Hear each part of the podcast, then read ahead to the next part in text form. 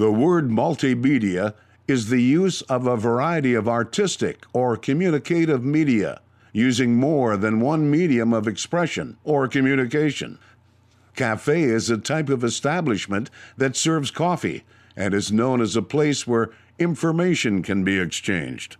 The following is the audio version of the Multimedia Cafe.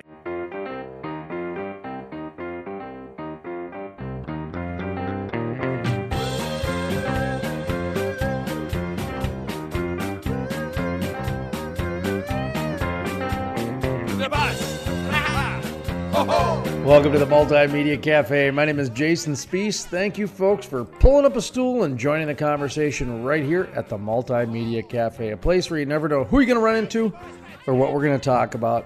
Well, we've got a fantastic program in store for you today. We talk with Joe Dancy. He's uh, one of those experts in the energy law and economics world of things. We're going to talk a little solar power, a little wind energy, a little natural gas. In fact, they're using natural gas to ca- capture bitcoins, to mine bitcoins. So, a little bit interesting topic as we pontificate into the world of energy and currency, how that all works together. So, then we talk about a little bit of an ethical argument for oil and gas, citing empowerment and building third world countries up. So, excellent program today on the Multimedia Cafe. My name is Jason Spiess. I'd like to thank you folks once again for joining us. And I don't know about you, but I'd like to get right into it today. So this is uh, Joe Dancy. And Mr. Joe Dancy, he's got a couple different titles behind his name, so I, I don't want to leave either one out. But he does some things for the University of Oklahoma and their College of Law Energy Center. And he also is a visiting professor at Southern Methodist University in Dallas. So we get a little bit of the Oklahoma perspective as well as that Texas perspective here when we're talking about wind, solar, oil and gas, natural gas, Bitcoin, all that different stuff. So, all right, there's a little bit more of a introductory for Mr. Joe Dancy, who's coming up right now. Joe Dancy, visiting professor, Southern Methodist University in Dallas.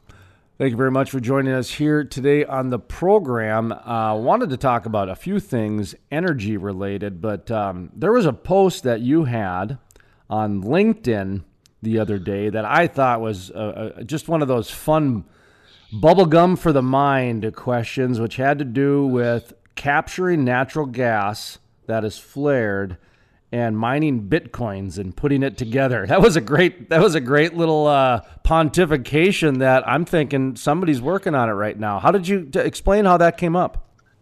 Well, actually, one of my students in class, and there was actually a Wall Street Journal article, I think, last week or so on it. And apparently, uh, somebody in Canada with, that you know was not near a pipeline uh, decided, you know, instead of flaring the gas, they would put a portable generator out in the middle of nowhere, generate um, electricity, run computers. I don't know anything other than the basic concepts of mining Bitcoin, but apparently the electricity is the main input, and you know you get Bitcoin, and then you can monetize that. And uh, they were asking me what I thought of the concept, and I I had lectured earlier in the semester about um, there's some very interesting historical um, proposals dealing with the U.S. dollar and uh, believe it or not, back in the 30s, the technocracy movement said, geez, you know, maybe our money ought to be backed by energy because energy is transferable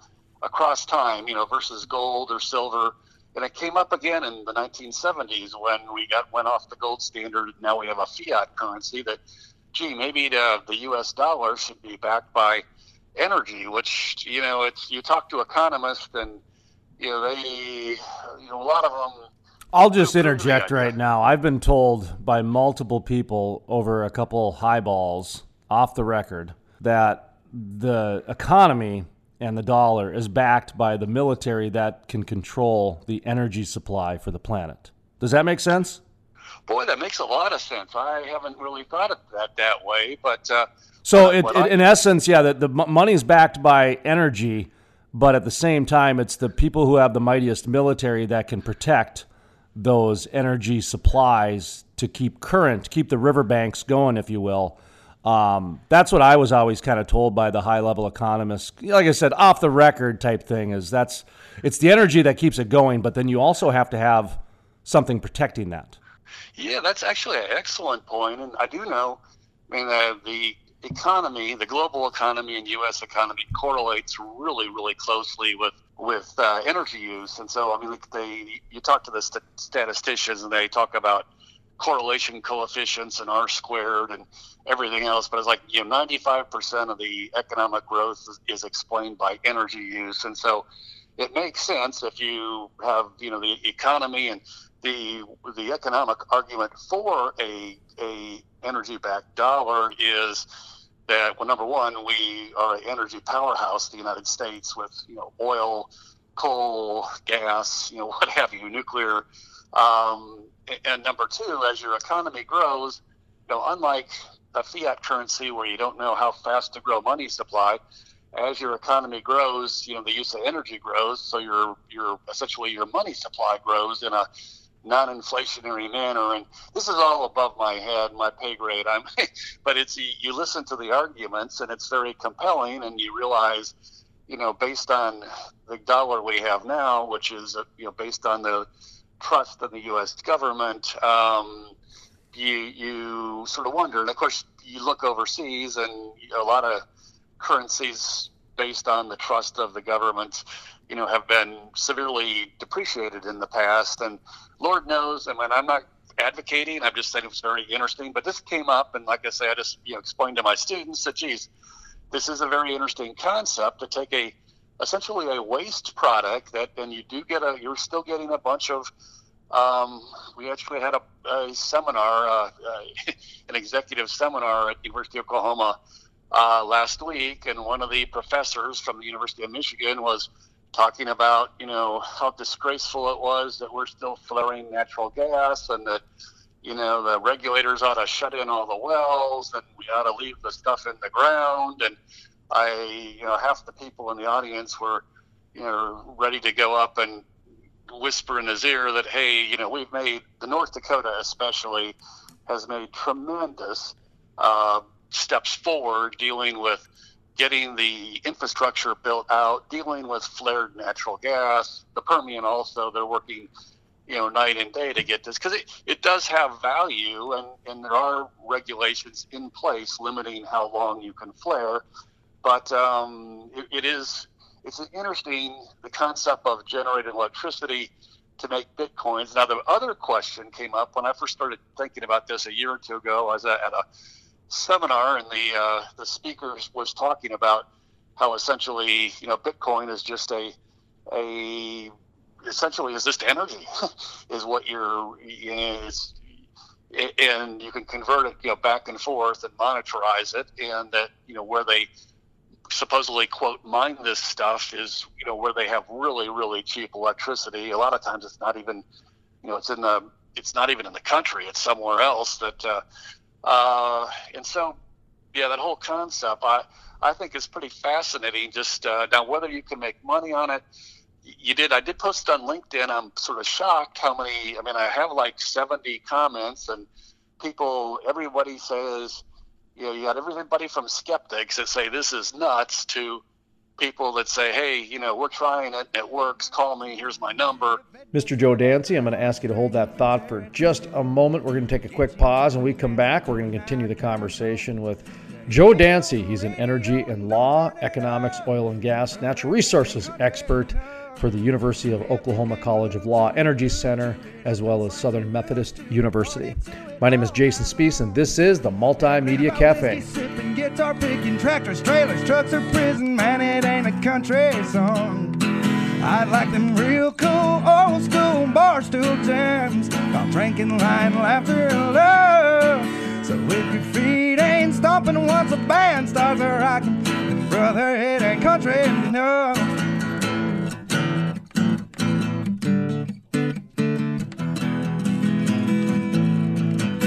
If you hear it and it ain't stuck in your head all day, it's got a pop backbeat and it's sung the wrong way. Charlie Daniels wouldn't dig it, man. Hank Jr.'d say it sucks. Then brother, it ain't country enough. if instead of using English you use foreign words? Win a competition that you didn't deserve. Some fur coat wearing wannabes producing your stuff. And brother, you ain't country enough. Historic. The first full conversion refinery to be built in the U.S. in over 40 years. Innovative. The cleanest, most technologically advanced downstream project ever. The model for future shale basin projects. Groundbreaking. With construction resuming in early 2019. The Davis Refinery. Jason Spiess, the most trusted voice in the Bakken. I totally agree with you. And the word that you brought into this is fact. You tell the facts, and then you let people make up their own minds. You want someone who's competent. You don't want to get a bunch of rookies. Love listening to Jason Spiess on the radio, and if I miss him there, I catch him online. Let's bring in Jason Spiess, who is a multimedia journalist in North Dakota. Um, Jason, what's your thought on this? No one does an interview like Jason Spiess.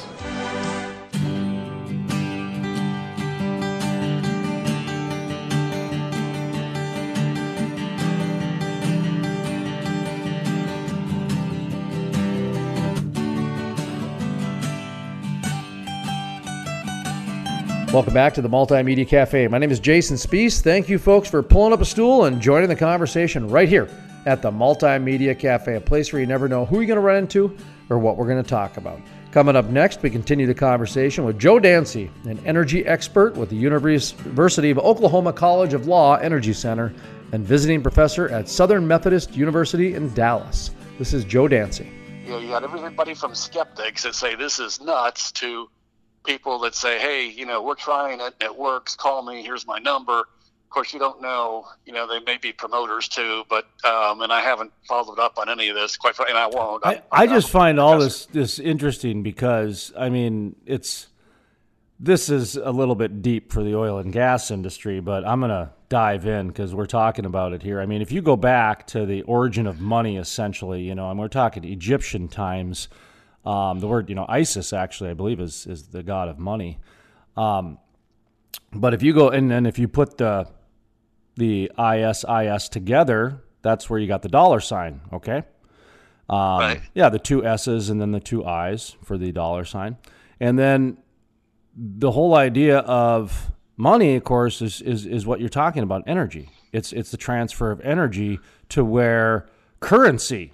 The word currency, my understanding is came from the river, came from the, the flow of energy. And so much so that the word bank came from the word riverbank because the banks were the ones that corralled and controlled the flow of the currency. And so when you look at money in a way that originated from the flow of energy and the corral and the control of energy, when you bring it up to gold, when you bring it up to dollars, you know, gold and silver, the reason that that was used as the backing of a currency is because it's such a good conductor of electricity, because it's so right. malleable, because of the properties behind it and the malleability behind it. Kings and armies and queens and everything, everybody wanted it for a lot of different reasons. I mean, you can go back to the Egyptian days where they've got copper wire around clay pots that they used as batteries. So, I mean, the, the, the, idea of stored energy as currency has been around for a long time to where fa- fast forward to today where we have cash. It's a promissory note. You look at the cash, that's a promissory note. You're promising this cash is going to exchange energy. So, I just went and worked 40 hours at the law office. Now I'm taking all these promissory notes of shared energy and I'm giving them to the uh, construction guy, and he's going to go take his energy and go build me a new gazebo. That's that's that, that's money right there. That's money right there. So when we bring it to Bitcoin, this is where I see my disconnect happening because I understand Bitcoin and blockchain.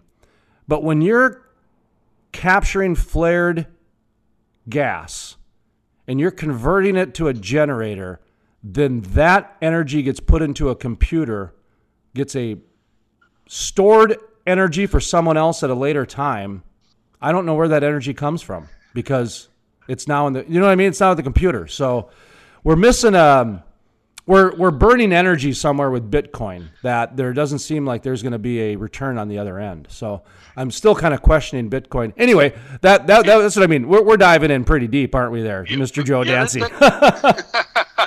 It is a good question. I mean, energy equals work is essentially, and so you're storing work. Although, Like you say, you cannot store electricity, and it's interesting.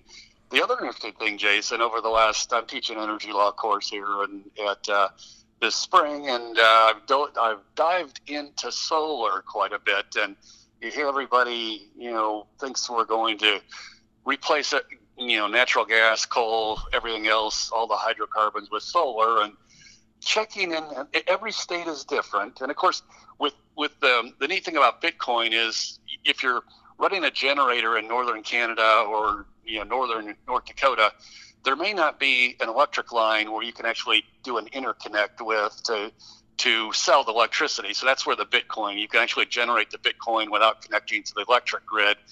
Um, but with solar it's sort of interesting to see each state is different.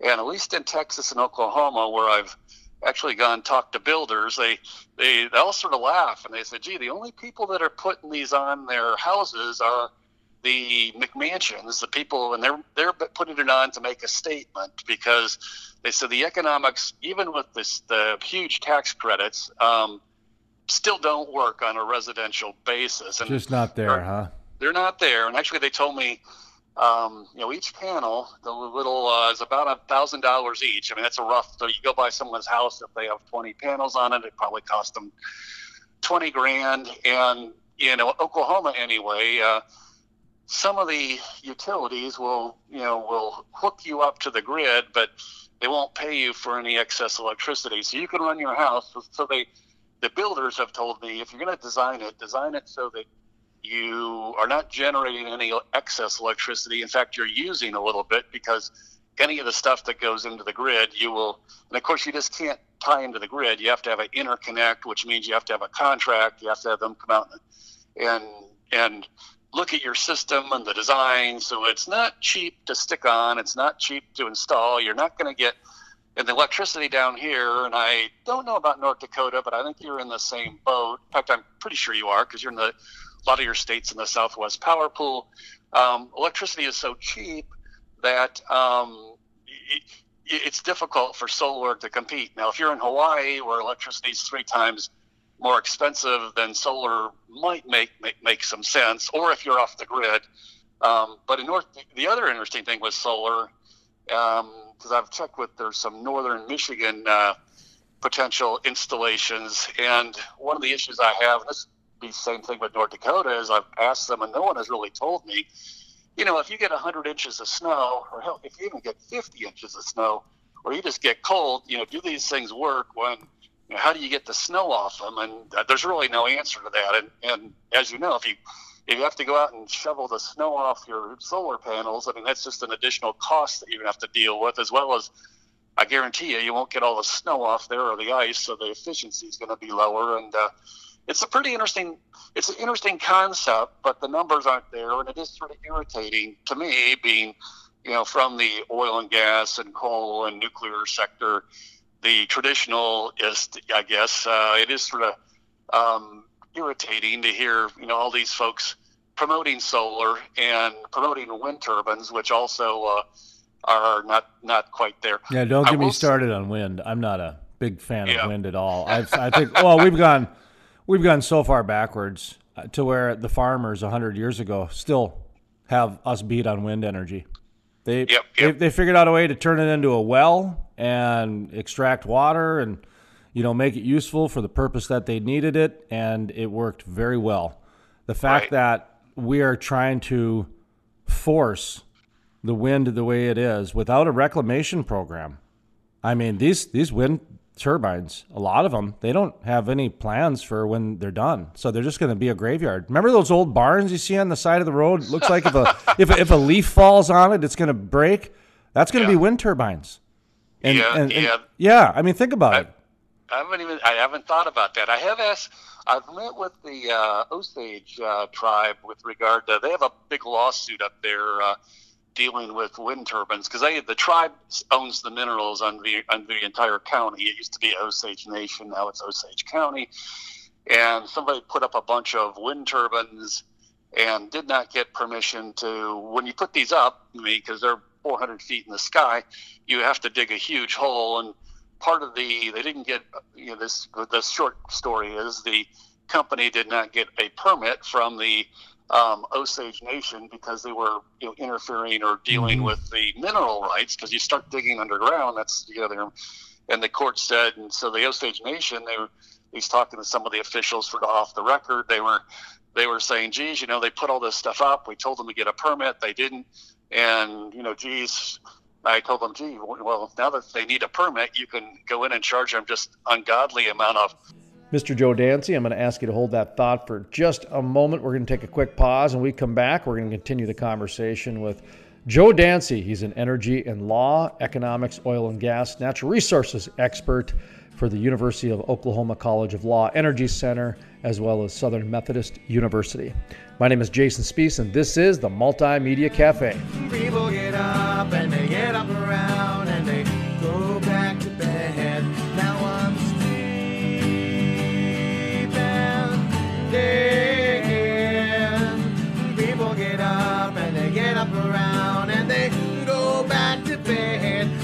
Jason Spiess, the most trusted voice in the Bakken. I totally agree with you. And the word that you brought into this is fact.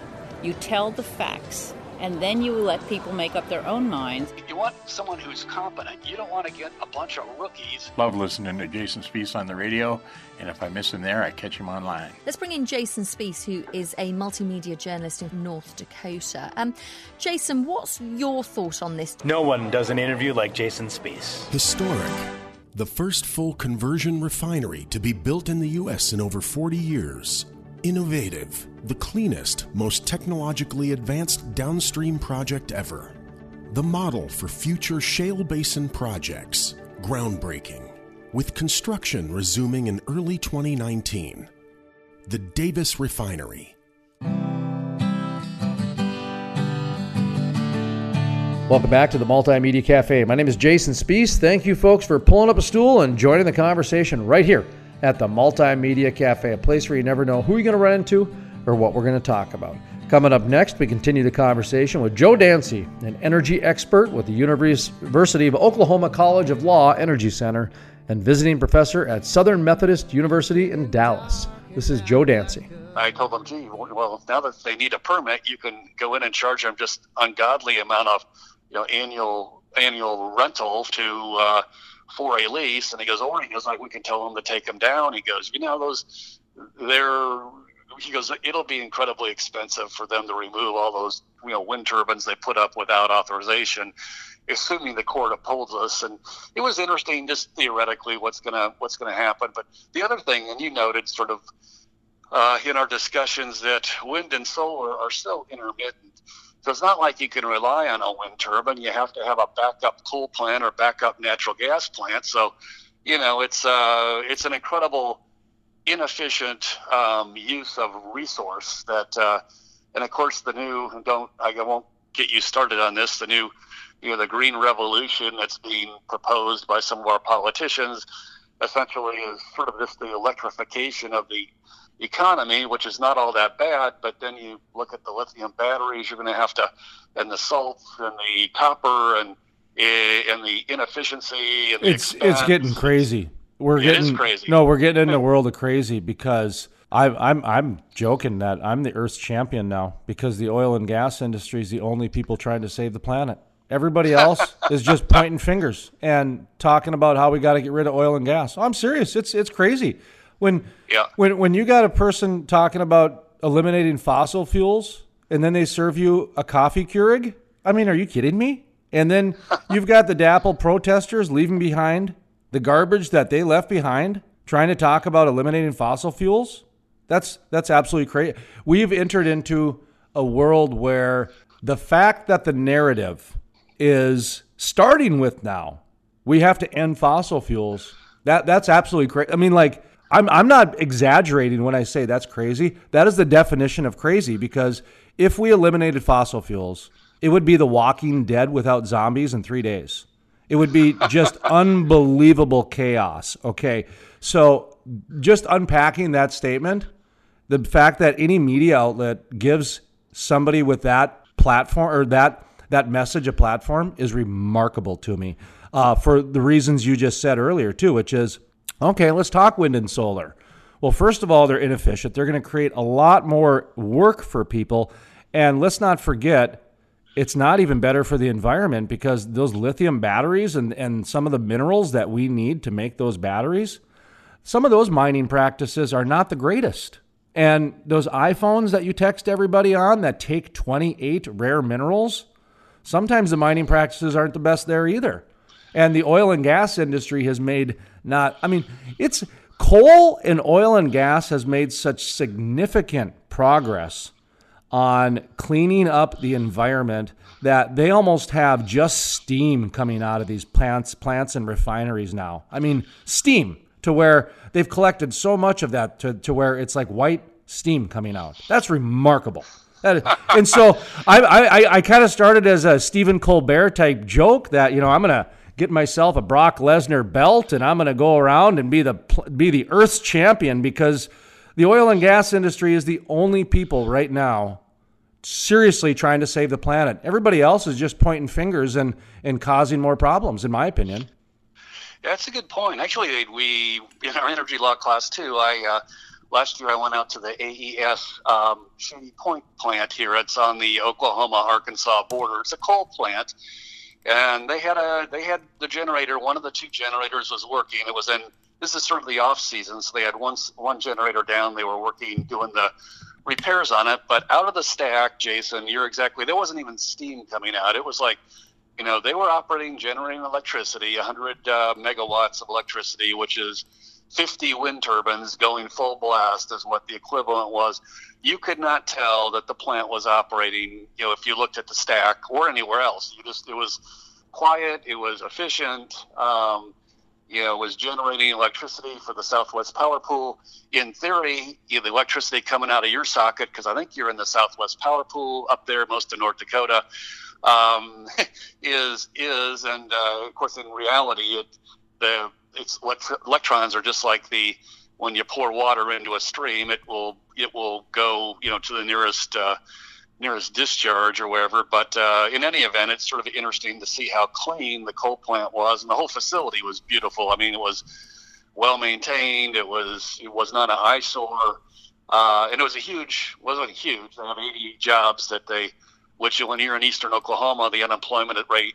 Um, well, last year was 16%. I don't know what it is now, but it's you know 80 jobs in a high unemployment um, area is is significant. And and with regard to oil and gas, you know, saving the nation, well, one of the guys we had um, Zoom or Skype into our class. Saving the Earth, not the nation. They're saving the saving Earth. The yeah, no. I mean, you know, I mean, we, we all know the Earth's the best planet in the universe, right? Yeah, yeah. It's, uh, it is. Uh, I had. Um, I mean, if we're gonna get bravado, we got to get bravado here. yeah, yeah. I had uh, Alex Epstein who wrote the moral case for fossil fuel, and we talked for an hour, and it was interesting a lot of my students, it is these are law students. They they they have undergrads and uh, all sorts of different you know undergraduate degrees. But you know this is the first time they really have heard from someone talking what just like you said about Alex is making the argument that there is a moral case for fossil fuels for both you know the environment for food and what he said is and this was really this struck me as the my takeaway i mean i've and I've read his book and I've talked to him in the past, and I've, we actually had him come down here to SMU and put him uh, at the Perot, Museum. We brought there's about 300, probably the hot, biggest hot shots in in Dallas in the energy sector and elsewhere, and he made a big presentation. But his his comment to one of the students was, you know, if you attack oil and gas and coal and hydrocarbons, essentially you're attacking the the um, the people in the world who need them most, the people that don't have you know clean water, the people that don't have enough food, that don't have transportation.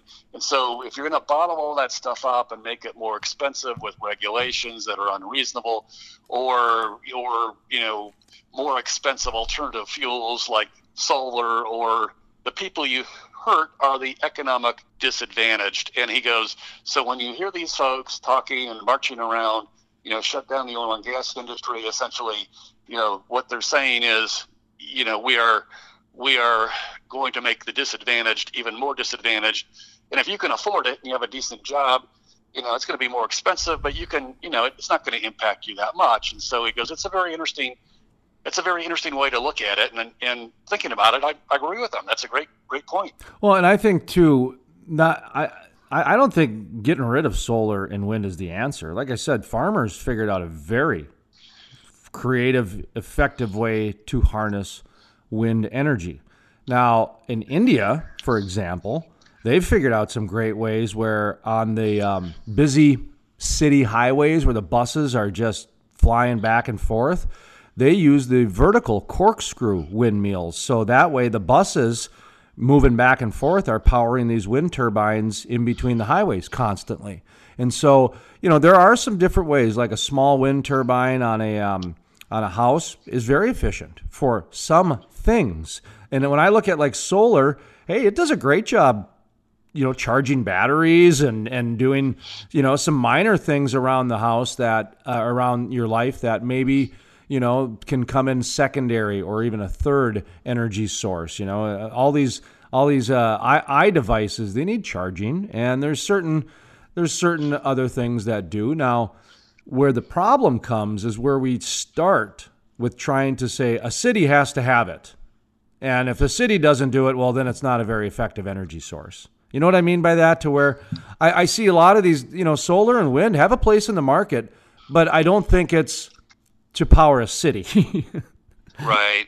yeah, that's that, eh that's how I kind of. I mean, if they're not even being able to really power the McMansions, how do, how can you expect it to power a skyscraper? Mr. Joe Dancy, I'm going to ask you to hold that thought for just a moment. We're going to take a quick pause, and we come back. We're going to continue the conversation with Joe Dancy. He's an energy and law, economics, oil and gas, natural resources expert for the University of Oklahoma College of Law Energy Center, as well as Southern Methodist University.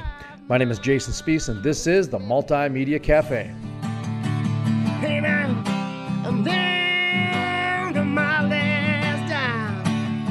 Historic. The first full conversion refinery to be built in the U.S. in over 40 years. Innovative. The cleanest, most technologically advanced downstream project ever. The model for future shale basin projects. Groundbreaking. With construction resuming in early 2019. The Davis Refinery Jason Spiess, the most trusted voice in the Bakken. I totally agree with you. And the word that you brought into this is fact. You tell the facts and then you let people make up their own minds. You want someone who's competent. You don't want to get a bunch of rookies. Love listening to Jason Spiess on the radio, and if I miss him there, I catch him online. Let's bring in Jason Spiess, who is a multimedia journalist in North Dakota. Um, Jason, what's your thought on this? No one does an interview like Jason Spiess.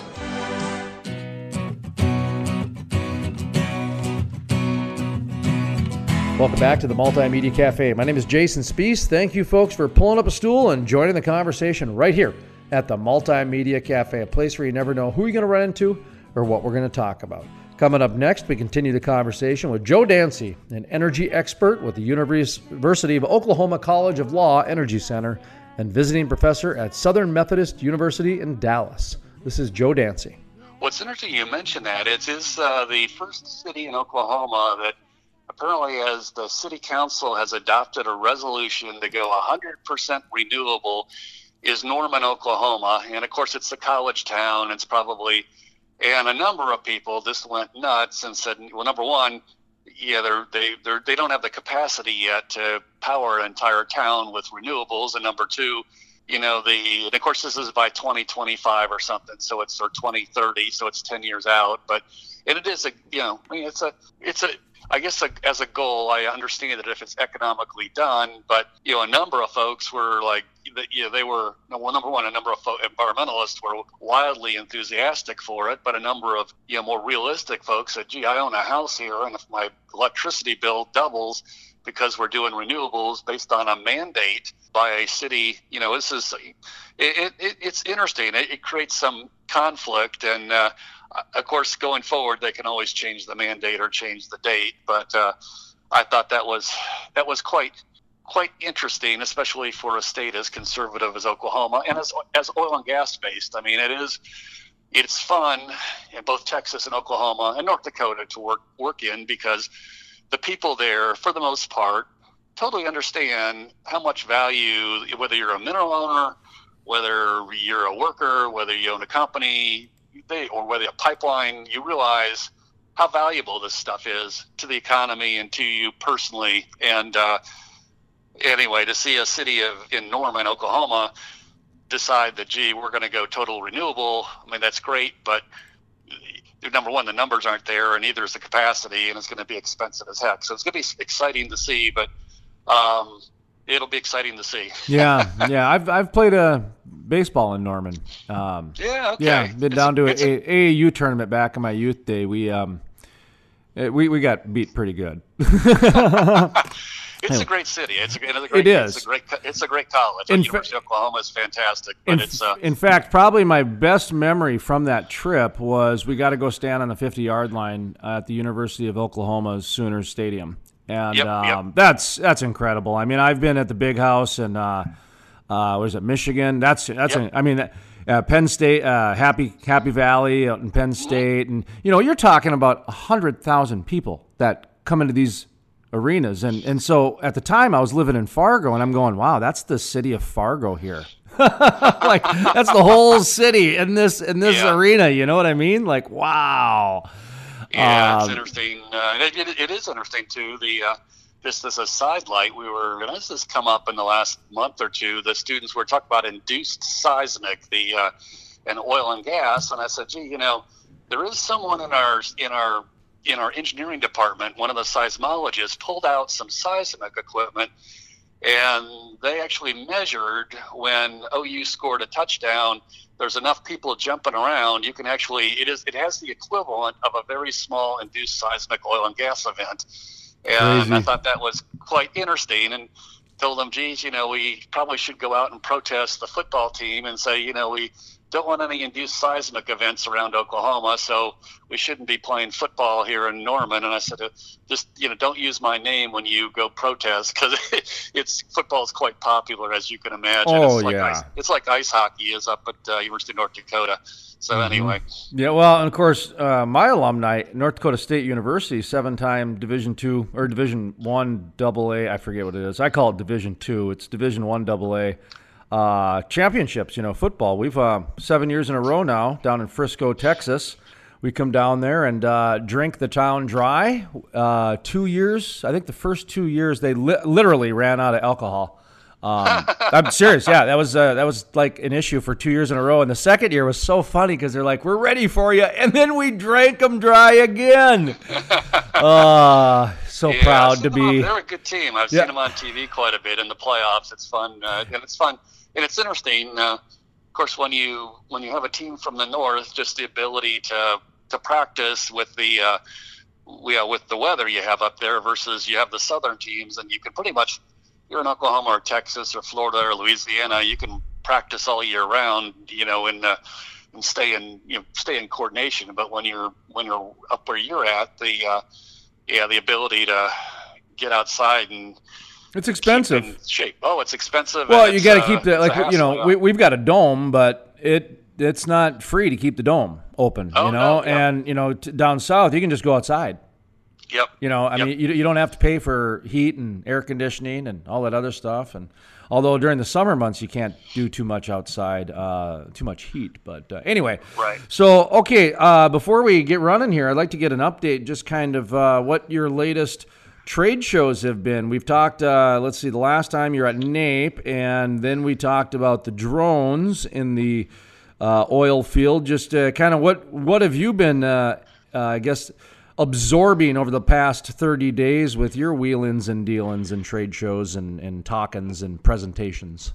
Well, we had we had our online students in Norman. Uh, they it was a 15 month program. They come in for one week, and what I do is I bring in experts that uh, instead of listening to me lecture for five days in a row because they listened to me online lecturing, uh, I brought some folks in, and uh, the bottom line is that nothing really new or exciting. Uh, the Spears and Associates, the consulting firm out of Tulsa, you know, gave some interesting presentations dealing with drilling uh, activity, and they think, well, number one, they there won't be an explosion in prices or drilling activity, but they think going forward from here on to the rest of the year, there's going to be a mild upward trend in both activity and prices, which is positive. Uh, and they uh, also, I guess there's I, the other big thing that I took away, and actually had a speaker in my class last week or this week, I guess, on, and I really, well, I've thought about this, but I really haven't looked, and I wanted to show the students. Uh, the big area that's sort of overlooked is the midstream, the natural gas liquids area, where we're promoting or producing so much more natural gas liquids. And as the speaker noted, you know, it's sort of an area where most producers, you, don't go in looking for natural gas liquids. But when you have this little niche, you can, you know, it's a great niche because you don't have that much competition. You can make a boatload of money, um, you know, processing that stuff the exports, Jason, going out of going out of Houston are incredible. I mean, are going straight through the roof. The chemical plants and and so just Marathon just announced they're they're modifying their Texas City refinery. And they're spending two billion dollars to be able to process more of the U.S. you know lighter crudes and the natural gas liquids into into saleable products. And so the students really got an eye opener. Of course, you have, you have a natural gas liquids plant, and you you also need the associated you know pipelines, transportation, export contracts, and and so and from what I've heard and talking to people and talking to the the experts that were you know making the presentation, the you know the natural gas liquids boom is not going to be over anytime soon. To listen to the full length interview with Joe Dancy with the University of Oklahoma College of Law Energy Center, and visiting professor from Southern Methodist University, visit thecrudelife.com. That's thecrudelife.com. The Multimedia Cafe is part of the Crude Life Media Network. We'd like you to check us out on Facebook and Twitter. All of our social media links, if you add them up, is 350,000 followers.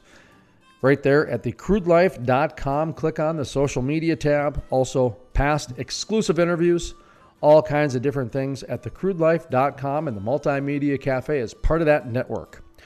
That's going to do it for today's program. I'd like to thank everybody listening to us on the radio. We'll be back tomorrow at this time on this radio station. For those of you streaming us on the internet, thank you very much as well. There's a bunch of different places, a million, gajillion, cachillion different options out there for your content, and we appreciate it very much for you choosing the Multimedia Cafe, and the Crude Life Media Network. From the staff at the Multimedia Cafe, my name is Jason Spiess, asking you to savor life and enjoy the spice.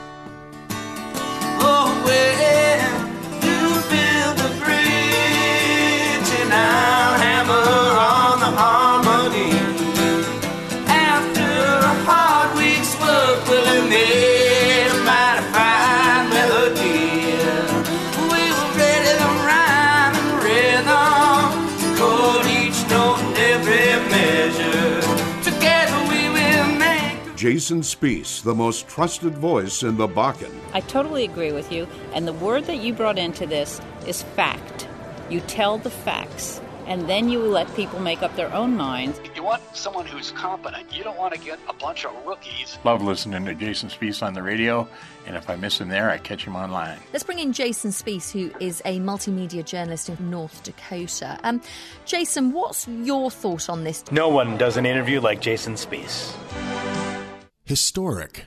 The first full conversion refinery to be built in the U.S. in over 40 years. Innovative. The cleanest, most technologically advanced downstream project ever. The model for future shale basin projects. Groundbreaking. With construction resuming in early 2019. The Davis Refinery